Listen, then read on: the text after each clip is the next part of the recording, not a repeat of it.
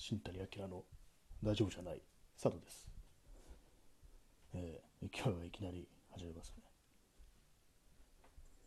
昨日お便り2件、2通もらって、昨日あの音声のテスト配信をしたんですけど、ちゃんと聞こえてるかどうか気になって、はっきり喋って、それで試してみるみたいな感じでやったんですけど、それに対して、とてもクリアでよく聞こえてますというふうに感想いただいたんで、ありがとうございます。ちょっとフィードバックがあると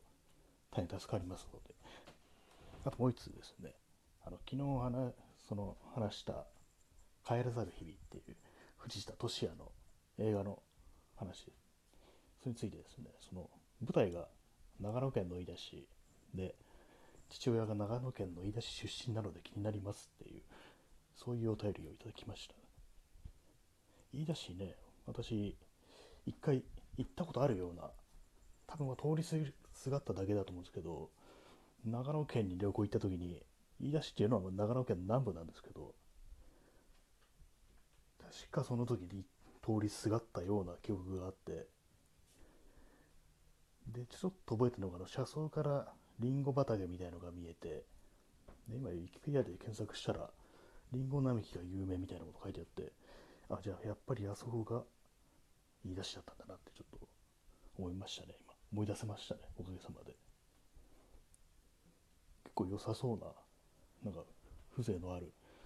ところでしたね、なんか記憶の中の言い出しは。普通のリンゴ畑みたいなのが、電車の車窓の外に広がってたんですけど、それはまだ未だに思い出せますね。今日はですね、ちょっと、昨日映画の話だったんですけど、本の話をしようかなと思ってます。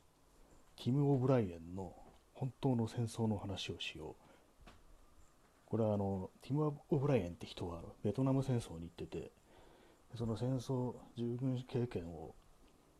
その戦争から帰ってきた後に、これですね、セミノンフィクションみたいな形で、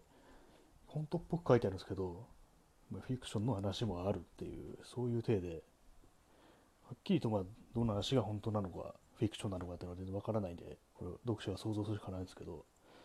その中の1エピソードに、勇敢であることっていうのがあるんですね。これはあの、他の話は全部戦争中のことなんですけども、これはベトナムからアメリカに帰ってきての話ですね。そしてこれはあのティム・オーライエン本人ではなく、同じ舞台にいた戦友の話ですね、これは。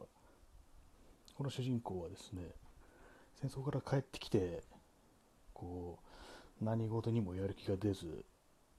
仕事もあんまり続かず、かといって、その学業、まあ大学とか行ったりするも、ちょっとドロップアップしアウトしちゃうみたいな感じで、あれ鬱屈とした日々を、まあ、昨日の帰らざる日々じゃないですけど、全部鬱って言葉を表現するのはどうなんだとは思いますけどね。まあ、とにかく結構、まあ、くすぶってるっていう感じなんですよね。まあ、くすぶってるって言い方も、まあ、戦争のあれを考える、ショックを考えると、まあ、ちょっと PTSD みたいな、なんかそういう、そういうふうに表現した方がいいのかなっていう思いますけど、この物語のエピソードの主人公は、こう一日、一日中こう車を運転して故郷の湖の周りをぐるぐるぐるぐる回ってるっていう、そういう情景を描いてるんですね。で、その主人公、名前はノーマンですね。ノーマンは、戦争で起こったことを誰かに話したい、自分が体験したことを誰かに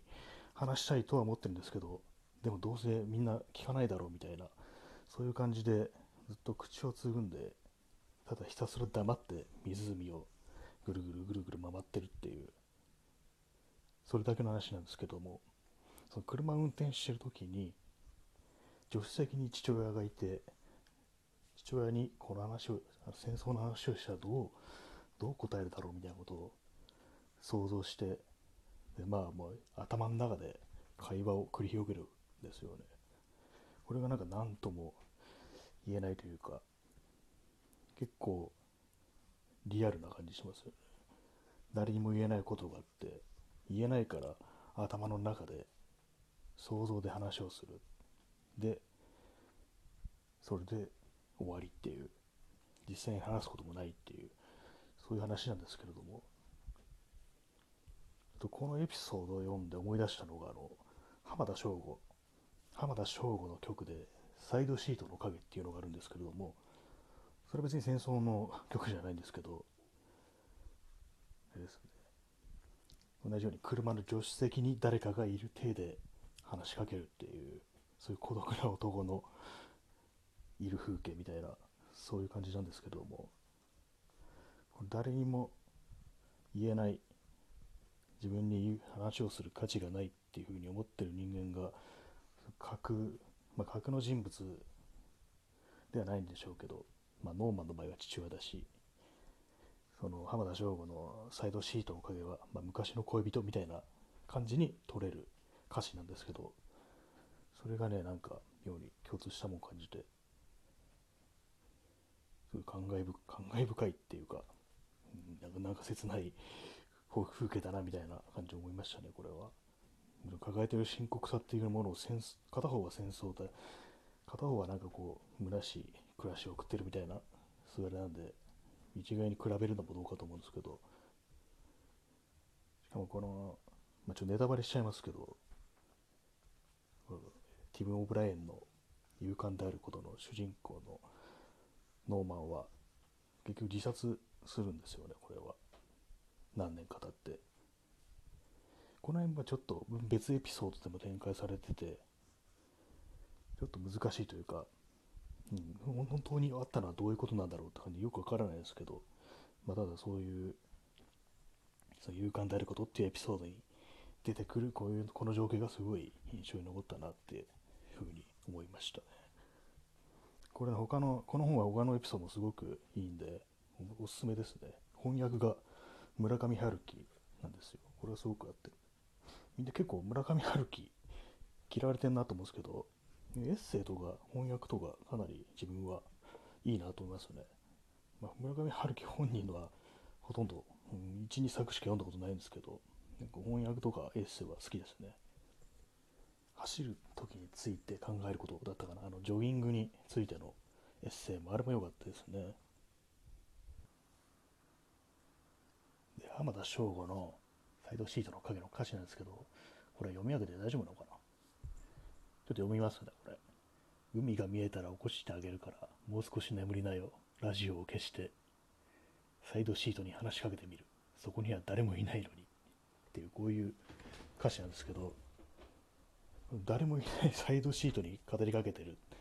ていう歌詞を、最初曲だけ聴いた時点では全然そういう風に気づかなくって普、通のなんかラブソング的な感じに捉えてたんですけど、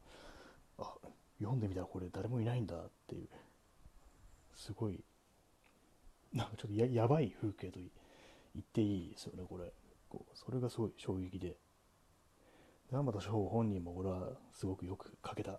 曲だみたいに言ってて、アルバムが何だったかな。このアルバム全体が結構ダウナーな感じで、すごくいいですよね。アルバムのタイトルは「他がために金は鳴る」っていうタイトルですね。これはあのヘミングウェイの小説のタイトルが来てますね。このアルバム全体結構いいんですよ。あんまそんなディープな浜田省吾ファンじゃないんですけど、結構ね、暗い、切ない感じが漂ってて、好きなアルバムですね、これは。まあ最近とにかくちょっとダウナーな気分で、かなり落ち込んでると言っていい精神状態なのでこういう感じの曲をよく聴いたり読書の方もなんか暗いのばっかり読んでたりして、まあ、こういうラジオをやりながらそんな、ね、テンションでどうすんだって話ですけどまあ始めたしちょっと続けてみるかなみたいな感じでやってます。昨日あれですねあの堅牢地の作品の話をしようかなって言ってたんですけど、あれもね、結構好きなのが3作品ぐらいあって、結構長くなりそうだなって感じなんで、それはまた別な機会にしようかなと思います。というわけで今日はね、えー、ティム・オブライエンの本当の戦争の話をしようと、浜田省吾のサイドシートの影の話でした。ね、一見全然こう、関係ないっていうか、隔たりがあるような感じなんですけど、サイド、誰もいないサイドシートっていう共通点が